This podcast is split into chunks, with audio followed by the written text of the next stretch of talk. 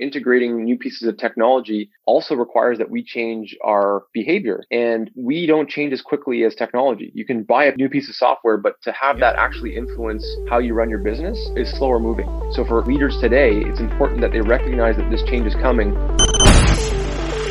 Growing a business requires a holistic approach that extends beyond sales and marketing. This approach needs alignment among people, processes, and technologies.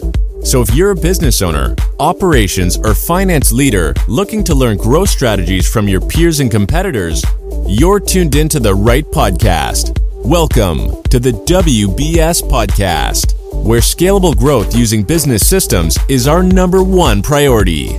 Now, here is your host, Sam Gupta.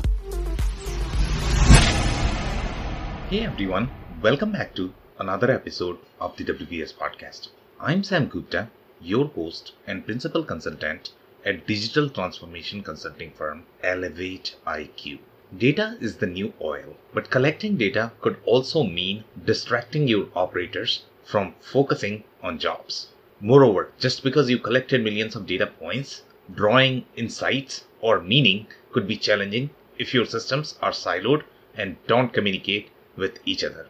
Finally, the data quality issues may result in poor sales and operations planning, impacting your bottom line and growth. In today's episode, we have our guest, Martin Cloake, who discusses different barriers associated with artificial intelligence and Industry 4.0 adoption.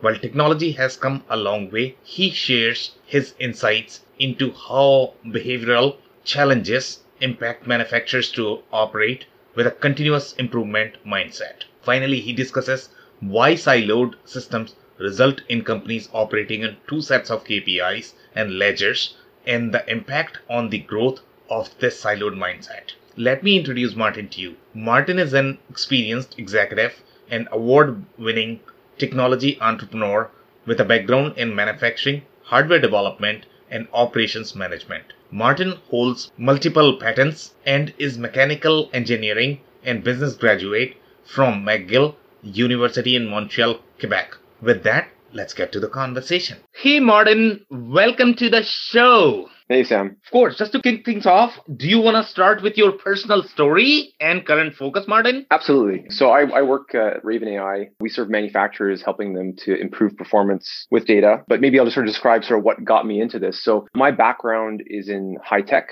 You know, I worked in telecom in sort of yeah. the boom of the uh, the 2000s. Uh, but when I graduated, I got recruited by a company called Blinds to Go uh, in Montreal and New Jersey, custom blind manufacturers. So I was a high tech guy, jumped into manufacturing, which is really where I got my start in this field here. And one of the things that was most interesting was that my impression of manufacturing going to school in engineering at McGill and yep. my actually seeing what it was in reality once I got there was was completely different. And and one of the biggest challenges that uh, or the differences that I found was that in the impression is from an engineering perspective and a technological perspective is that it's a, a series of uh, processes and machines uh, that have to be optimized with uh, math where we're effectively manufacturing today is still very much a people centric centric organization. So that's how I got my into manufacturing. And then from that is really what triggered my observation that manufacturers struggled to use data in an effective way. And I founded Raven or co-founded Raven partly based on my experience in manufacturing and, and the desire to make it so that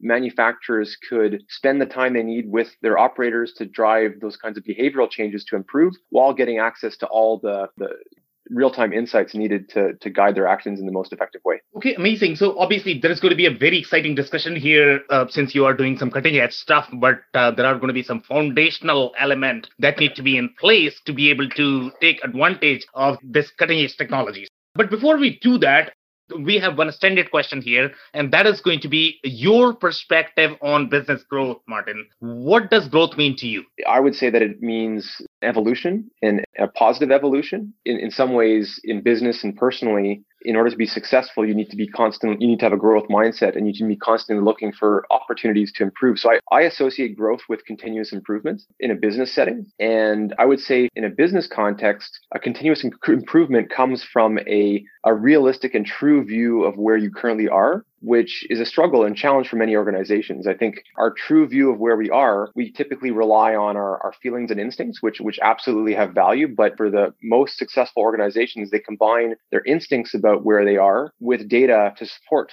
those instincts. And I think the first step is to know where you are and where you've been. And for those who are most successful, they're able to take that information and change their behavior to continuously improve. Okay, amazing. So this is a very interesting point, and that's probably a sort of growth barrier in my opinion. If you ask any organization, they are going to say, I understand my business, I understand my business very well. But in reality, in my opinion, I don't think they have the thorough understanding just because they don't have either enough data or enough quality data is what I would like to call. So, in your opinion, Martin, what are some of the key growth barriers and the challenges that you are seeing in the market at this point of time when you talk about uh, you know realistic and true view and obviously combining that with instinct well and i don't want to discount the power of instinct so many say medium sized organizations have become very successful based on the instinct of people in leadership positions. And I think there's there's a lot of power there. I think one of the things that slows growth and slows continuous development is the fact that this growth and development is very much dependent on the instincts of leadership.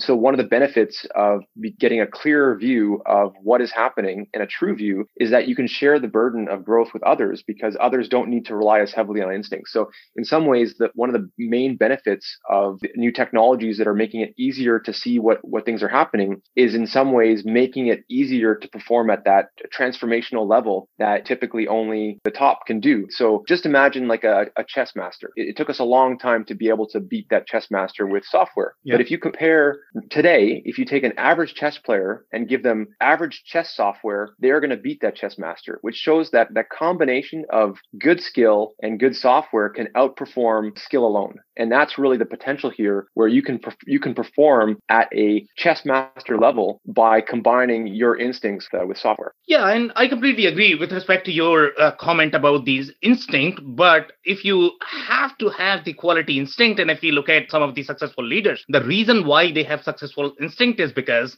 they have lived through the quality information. And the way our human bodies and, and brains work is uh, you know the people who are really good at judgment they are able to filter out the information really quality information from noise. And that, that's why they are so good at instinct and they can make quality decisions so even our human bodies and, and, and brains, they require quality data, the quality environment, the positive environment for us to be able to make decisions. What would be your thoughts on that? I mean, see, instinct is, is definitely foundationally rely on the quality of data. And obviously, when you talk about the infrastructure, that has to have the quality data as well. Absolutely. And, and I would say that the age of being able to, to rely on instinct alone is, is going away quickly. In, in manufacturing, in some ways, you know, I would say we're, we're often behind the times a little bit, but things are changing and COVID has only accelerated that where for people to rely exclusively on instincts today to guide their business is a risky proposition. And those are the kinds of businesses that are, are not growing and are not evolving and will struggle to maintain competitiveness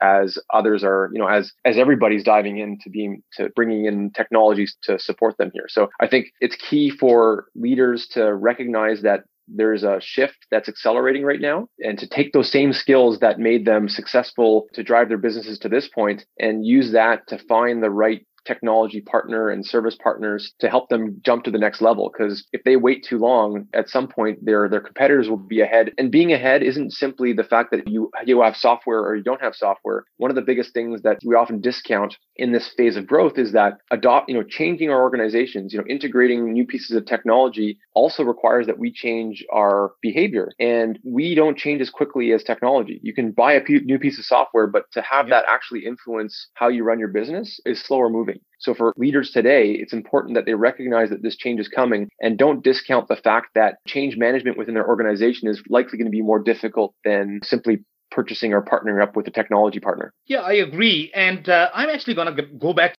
earlier comment about manufacturing being people centric organization. So when we think more from the data perspective, the more manual intervention that we have in the process, it's likely that we are not going to have the data that uh, either the machine or the software is going to require to be able to process. So obviously humans are very good at instinct and that's what they should be looking at. They should be acting on the data. They should be making decisions on the data. So when you look at the current landscape of manufacturing, what are some of the key barriers that you are seeing on the shop floor with respect to system in having a lot of manual intervention in the process? And because of that, the barrier to the key insight that businesses can really utilize for their competitive advantage. So, you know, I think there's, I don't know if you've heard the term data is the new oil, probably. Yeah. So, this is a very dangerous statement with regards to its impact on people on the shop floor. So, yeah. by making the statement data is the new oil, what has happened is that many organizations are treating their operators on the shop floor as a source of data. And to your point here, there's a lot of data that we can get from them. But the reality is that by asking your operators to provide and feed these data systems, it is by definition a source of waste.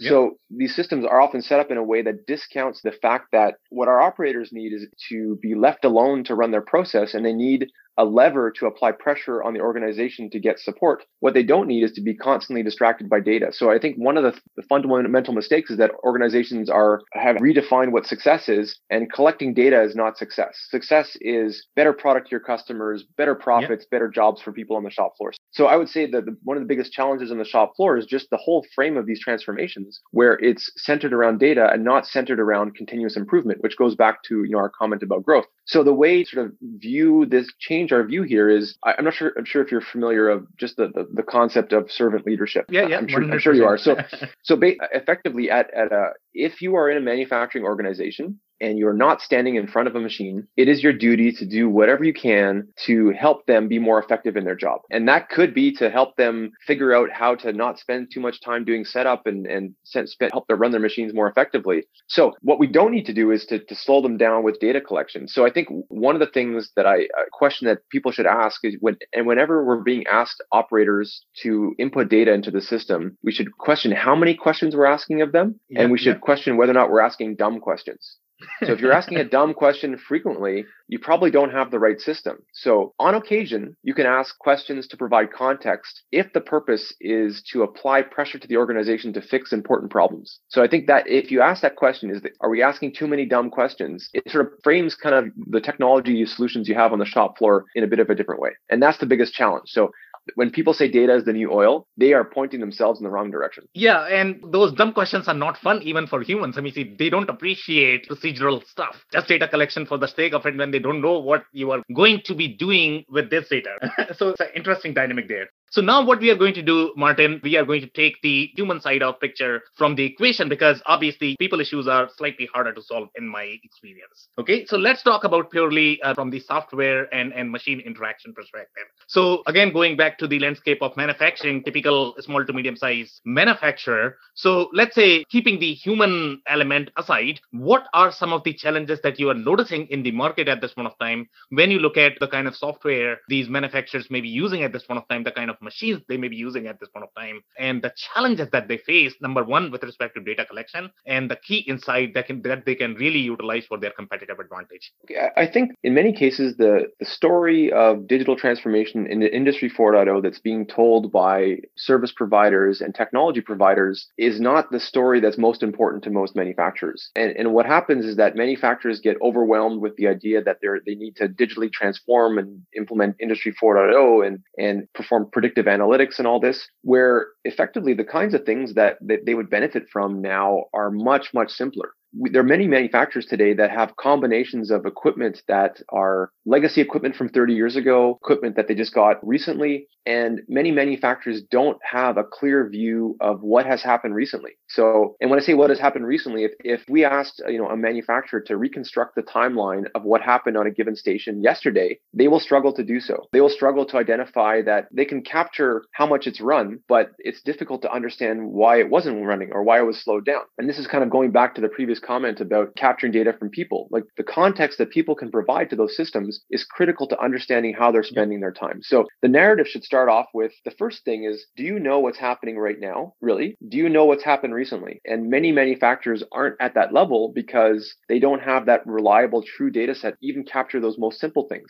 And one of the things when you begin to capture the simple stuff, that's really the first effective step on your digital journey. Know what is happening, know what has happened. And then the next phase, once you're confident that you have those, you can begin to understand why did it happen? which is kind of the next level of analytics. And then the net, the final step is to predict what's going to happen and, and, avoid bad things. But I think people aren't recognizing that you need to go through those steps in that sequence. Yep. And one of the benefits of starting in that sequence is that it's really to, easy to get operators to understand the first level. We just want to know what happened yesterday. And then operators understand, okay, what happens is that vendors are pitching analytics tools and predictive tools, which are jumping to the end, which A, are typically based on trying to squeeze value out of bad data and B, nobody understands on the shop floor because we've introduced this tool that's not needed at the wrong time. So you create disengagement and a system that doesn't work here. So I, I, would say that it's it's shocking that to many manufacturers that they can start so simply and get so much value. And this is what we've done for Danaher and, and various other organizations and Sanofi. The first steps on this journey don't have to be that hard. In some ways, leaders should be discounting all the jargon-filled posts with perfectly hashtagged on Twitter and LinkedIn and have a conversation about continuous improvement and see what technology is available to help them accelerate that. Okay, amazing. So let's start with some stories. And obviously, I mean, uh, you are going to have tons and tons of fascinating stories where using data, probably you had some sort of insight and that actually rocked the world of, let's say, manufacturers. So do you have any specific stories that you would like to share? And typically, what I like to cover in the story is the previous situation, whatever they were doing. It could be some sort of challenges that trigger what actually happened, and because of which probably you were brought into the equation. Your team analyzed the system and then finally some sort of outcome, right? So, do you have any stories that you would like to share? Absolutely. So, I have a, great story about a, a Danaher plant in California. Okay. Uh, we've been working with for a while. And are, are you familiar with Danaher? A little bit. so maybe you so, can so tell Dan- me a little bit more. And uh, my yeah, audience so, is probably not going to be familiar with it, right? So if you can okay, talk about just, the product, and, the industries. Yeah. So so Dan- Danaher is a multinational manufacturer with multiple different sectors. What they're known for is they're known for being experts in uh, in operational excellence. Right, their their their culture, continuous improvement culture. Their team is extremely, extremely talented, and, and, it's always amazing to go visit any of their plants here. So we started serving a plant in uh, California, making uh, uh small metal components, and you know, beginning to sort of try and figure out how to allow for them to keep up with demand. And they're they're in the dental industry. So how can we help them keep up with demand? And what their hypothesis was in you know as we began to work with them was that you know they had issues with machine reliability, which is often what triggers a conversation with a technology provider where we think our machines aren't reliable, we're spending a lot of time fixing them. Let's get some more details and data from the machine. So so we set up our technology with them collaboratively and simply did that first phase that I just described earlier. What is actually happening at the machines? And there was issues with machine reliability, but it, but that wasn't the main cause for lost productivity. So when a machine breaks down, there are actually multiple segments of time that capture you know, that, are, that capture the different kinds of losses. So you can imagine that you know you and I are working at a machine and the machine breaks down. So the first time segment is the machine's broken down. How long does it take for us to actually call for maintenance? So there's a little segment there, which is yep. we're we're trying to figure out. And then the next segment, once maintenance has been called, how long does it take for them to arrive? And then once yep. they got there, how long does it take to fix? And then once they're done, how long does it take for us to start up again? So when time was split up into those segments, what we found out was that they were losing 600 machine hours per oh, month wow. waiting for maintenance to arrive. Oh, wow. So a machine hour, say is worth $1,000 of product, that is a tremendous amount of lost time. And now if you were to chat with their maintenance team and their supervisory team, there, there wasn't a lack of goodwill towards solving this. It was just yep. there was a little little tweak in their process that was making it so maintenance wasn't arriving on time. So with with this insight, the next step was to how do we alert maintenance when this has happened and how do we show them how well they are doing at solving this particular problem. So in this case here, the problem was how do we increase, improve maintenance response time to service requests? And it sounds so simple. So they, they reduced that loss from over 600 per month to under 100 a month in six months, resulting in millions of dollars of additional production and reduced cost. And it's it was shocking how simple it is. So like when people begin the conversation about we want predict when the vibration of this motor is going to get to the point where we're going to it's going to break that is such a small sliver of an opportunity where if the goal is simply to continuously improve, provide product to your customers faster and, and uh, reduce costs and actually create a good job here because nobody wants to be waiting, often the first things that you'll see are shockingly mundane. And I think time and time again, when we begin to work with world class companies, we see the same thing where leaders are almost surprised to see how simple the first thing is. And then from a practical standpoint, I find that many organizations try to do too much at the same time. So if you're running your operations and if you were to focus on one or two things at a time, it's way easier to drive gains and actually get your team on board with the initiative because it's easy to wrap their heads around. So now the machinist at that station, they don't want to be waiting. If you think of the system, to, the goal here is to get it where maintenance comes sooner to fix their machines. There's no operator that's that's going to fight that because it's solving a specific problem. So that's just a, a I would say a, a great example of how the narrative of the kinds of things that manufacturers need and the way to drive these massive gains is not as complex as people believe. Yeah, and it's kind of interesting because the kind of you know, space that I operate in in the SMB space, sometimes they are not even tracking these uh, machine hours or the product cost. They just don't have a sense of how much time they might be wasting in between runs and how much the product may be costing. And sometimes that cost is not really accounted toward the product, so they don't really have a true sense of their product cost. So in this particular case, did they have true sense of uh, how much the time was wasted? Can you talk a little bit from the financial data collection perspective? What were their processes and how they recognized that they were wasting this time? Was it because just from the conversation that they felt that they were wasting 600 machine hours, or were they did they have actual tracking of financial hours as well? Well, so so uh, maybe I'll, I'll, I'll sort of talk about it from an SME context. So Danaher is a, is a an organization that has a very good sense of the connection between their operational data sets and their financial data sets. So like that's yeah. something that but I would say for many smaller manufacturers and some larger manufacturers, it's it's always surprising how it seems like plant management has two sets of books they have the the set of books that is looking at operational metrics and then they have the financial metrics and the connection between those two is often tenuous and and it's almost like you see a plant manager with two ledgers on on their desks one and one with the other and it's always a bit of a joke here where you know when you're trying to prove the uh, you're, you're laughing there but when you're trying to prove the value of a system they have to somehow map between the two and they always get frustrated. Yeah so typically i'm the finance guy on the floor and i remember a lot of times i got kicked out from the shop floor because the team felt that I don't belong there. Who are you? Yeah, were you wearing a white shirt and uh, shiny shoes? I have to. I'm an ERP consultant, brother. There you go. See, that, that was a problem. If you go on the shop floor with a white shirt and shiny shoes, then people will look at you funny. You, see, you have you have to you have to dress for the dress for the for the right spot. I was rookie back then, and then I figured out I, I learned my lesson. that's that's good.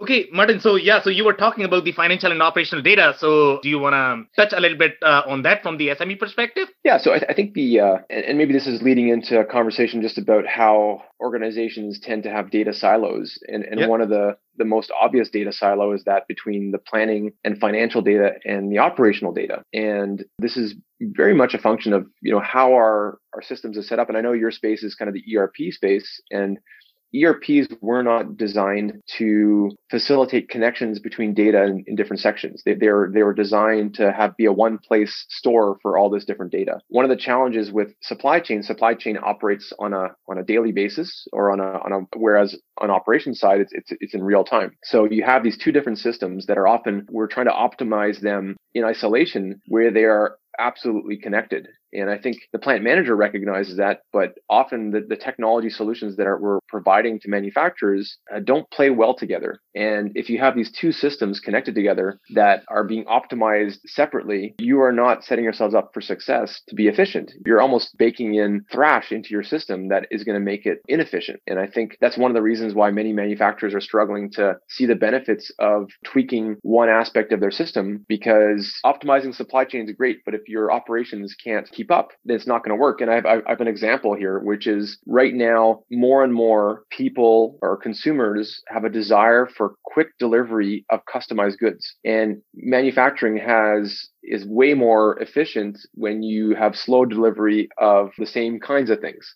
So the consequence of, of this shift to quick delivery of customized goods is there's a lot more pressure on manufacturers to basically make up for mistakes in the plan. So it's almost like the approach, the, the, the, approach to come up with a plan for production and then execute that plan is, is failed from the start. So what I see happening on the operations side is you have a production plan with a certain sequence that may be optimized, but then every day there's a backlog of orders that didn't get completed the previous day. And then because you all have a duty to your customers, you jam those orders back in your production lines and you basically blow up whatever plan they had. And manufacturers are having to switch from one job to the next, to the next, to the next in, a, in, a, in an extremely inefficient sequence that results in very low performance. And that this is not um, the fault of operations and it's not the fault of the planning. It's the fault of the fact that the two systems are not connected. And the model of trying to plan a week out when that's not how consumers want to consume is resulting in a lot of thrash. And I think the, the real opportunity here is, is to connect those two systems in, in a more practical way. Okay. So let's talk about the system landscape a bit more. So you mentioned the operational and financial systems not being connected in most organizations. So my assumption here is going to be, and you can correct me if I'm off here. So my understanding of the operation operational system that you are referring to is going to be some sort of MES system that actually talks to the machines. But there are going to be many different data sources that are going to be there on the shop floor. So I don't know how many data sources you typically utilize in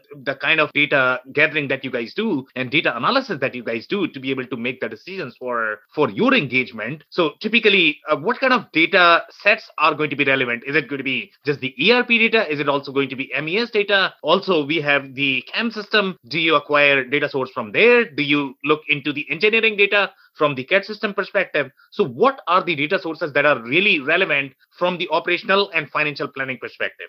Yeah, and I'll talk about that from, from a practical perspective right now, and then I'll sort of maybe touch on kind of how I see things changing here. But from a practical perspective, the, the most basic information is how much of a certain product is trying to be, are you trying to build and, and when? And that's typically sitting on the MES side. The second one is what is the build standard? What is the standard cost for this product in the ERP? So what do you need to build for the customer? Like that's generally pretty clean data and that's easy to map. One of the biggest challenges is that the standards that sit in the ERP that describe how long it should take to produce product are typically a disaster. And because they're done so infrequently and changed infrequently, and they're changed infrequently because it is disruptive on the financial side to be changing standards. But the fact that we have a disconnect between the capability that we believe we have and that we're using for our plans and our actual capability is almost making the planning pointless. And, you know, you, we, we see cases, and one of the first things we do with our clients is, is a little bit of a, a validation of what their performance is per SKU compared to what they think it is. And that first glimpse of that is just shocking. And just even, even the way that these standards are come up with, with, you know, you send a co-op to the shop floor to uh, perform a time study. Really, a time study shouldn't be a one-time thing. You should have a 24 seven time study that's making sure that you have a clear and true view of what your actual capability is, is. So the two most simple things that that we connect to is the MES. What are you trying to build?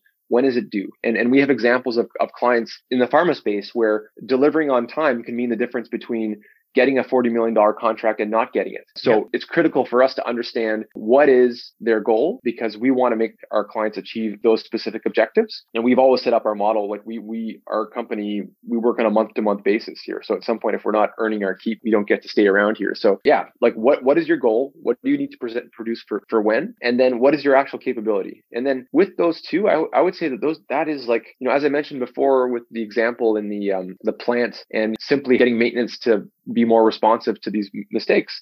I would say that if you just connect the plan to your build targets to the shop floor and have a true view of your actual performance, that is a very big step for most manufacturers. And they and that that will take them a long way. Okay so do you have any stories around the challenges associated with integrating the financial and operational data? Right the people who don't have let's say software background sometimes it's just harder for them to understand why is integration so difficult when we are talking about two systems and sometimes these two products could be from the same vendor.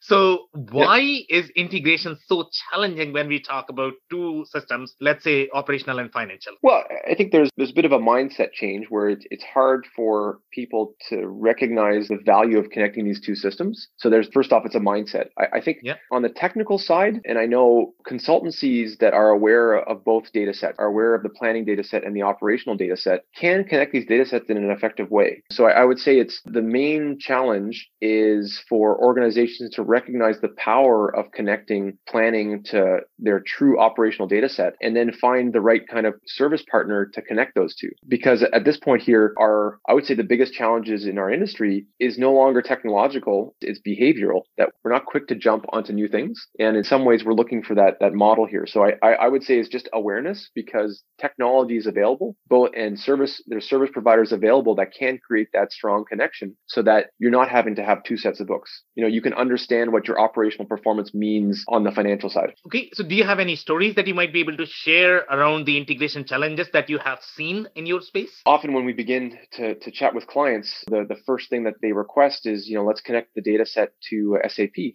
right? And uh, we can cover our part of that, um, and consultants can come in as well. I think organizations don't often have a, an awareness of what's required on their side to actually create those connections. So often what happens is that there's a, a motivation to make to make the connections. Many organizations don't have the internal. So one of the things that I'm sure you're aware here is you can't create a live connection to SAP. It wasn't designed to do that. It's it's designed to have intermittent connections from a data perspective. So this is something that we we come across again and again. And in some ways there is there needs to be a market push to connect these two data sets and maybe just, and I'm not even sure if the path that we will end up is one that goes through the ERP players that are currently in place. Because the way that the ERPs have been designed, the way that MESs have been designed, and these operational systems have been designed is with minimal interconnectivity. And, maybe this is getting into a bit where I see things going. But yeah, no, there, there's a challenge here where we have a bunch of legacy software systems and even more importantly, legacy behavior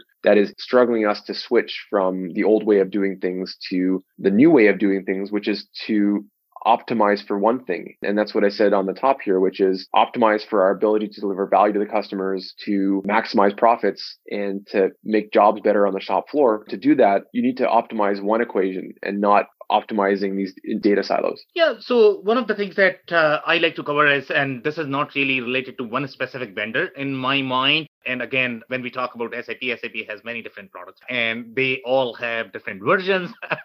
and that is good with any vendor out there, right? So some ERP system may be able to provide the live connectivity, some ERP system may not be able to provide, some ERP system may be able to connect with the MES system. But again, the capabilities that some of these companies may require could be different. So there are a lot of different variables when we talk about the software landscape as well. And that is something I think everybody needs to keep in mind. So do you have any other stories by any chance that you plan to cover that you could not cover as part of this episode? Well, okay. So maybe this goes back to sort of my experience in manufacturing as well. But one of the consequences of not having strong connection between the operational data set and the financial data set is you have many engineers, and I was one of these engineers when I was working in, in manufacturing, struggle to make a compelling business case to financially motivated leadership to get them to invest in improvement projects and what happens is that so this is this is something where many engineers struggle early on in their career and I think you, you, your background is one that has a background in finance, which I think would benefit many engineers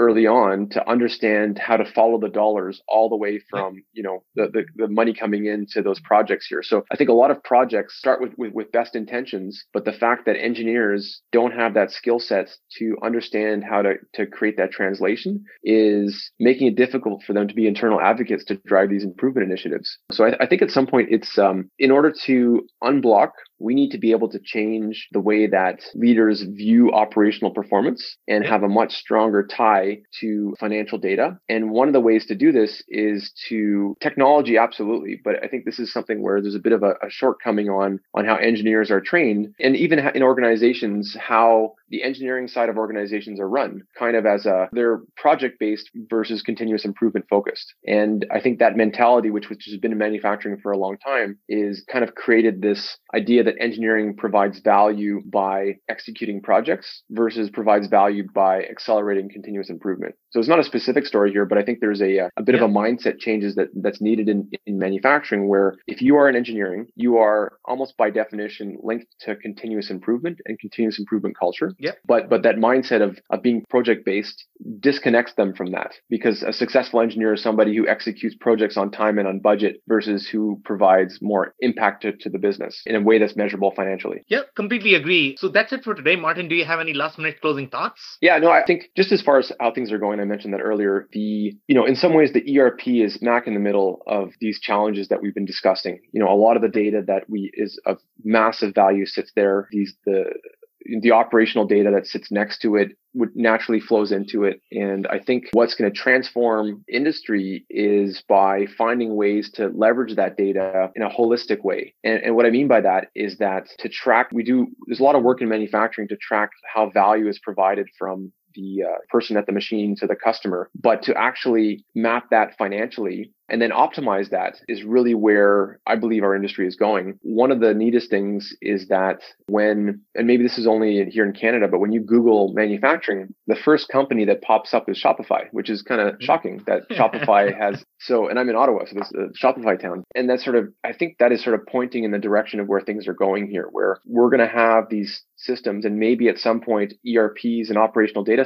data systems will simply be apps off the Shopify store. And why I see this happening is that the way to create really this, to optimize manufacturing and achieve all the promises that Industry 4.0 has is to connect that. So if you are an app on the Shopify store, by definition, you have access to data on the sales and marketing side, but you also have access to influence on the sales and marketing side. If you have access to the ERP data and costing and, and planning and operational data, um, you basically are creating that full data connection from the, the person to the customer. And if we think about technologies that have been, you know, massively disruptive over the last 10 years, the, the companies that come to mind are Uber and uh, Airbnb. And if you think about Uber, it's on first glance, you wouldn't, wouldn't say it's necessarily similar to manufacturing, but you have a person and you have equipment providing value to a consumer. Now, in that case, the reason why it works, it, it works so well is because there is a direct connection between operational data, sales and marketing. It's all in one and they've cut out all the inefficiencies. And I'm not speaking about whether or not, you know, they're, they're profitable or not here. And and there is competition in that space. But to date, if you think about what Amazon and Shopify do, they don't complete that loop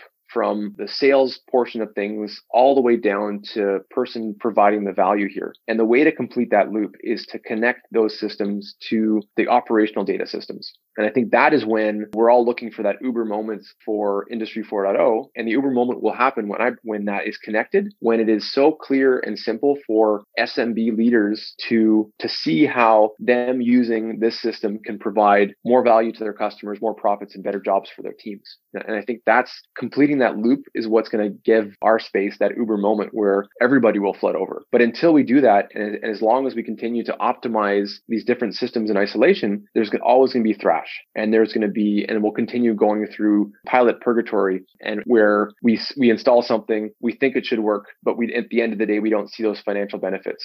And I think that's kind of the, the big challenge for us that we need to now think horizontally and not vertically with regards to data. That's an amazing and very interesting perspective. And my personal takeaway from this conversation is going to be everybody knows that data is the new oil. But in the new world, I think connectivity is probably going to be the new norm. So the more connected we are, the better and more competitive we are going to be as the society and also as the organization. So, on that note, Martin, I want to thank you for your time. This has been a fun conversation and very insightful. Awesome. Thanks for your time. Thanks for the invite, uh, Sam. I cannot thank our guests enough for coming on the show for sharing their knowledge and journey. I always pick up learnings from our guests, and hopefully, you learned something new today. If you want to learn more about Martin, head over to raven.ai. It's R A V E N AI. Links and more information will also be available in the show notes. If anything in this podcast resonated with you, and your business, you might want to check other related episodes, including the interview with Dave Griffith, who discusses why manufacturers must look for low hanging fruits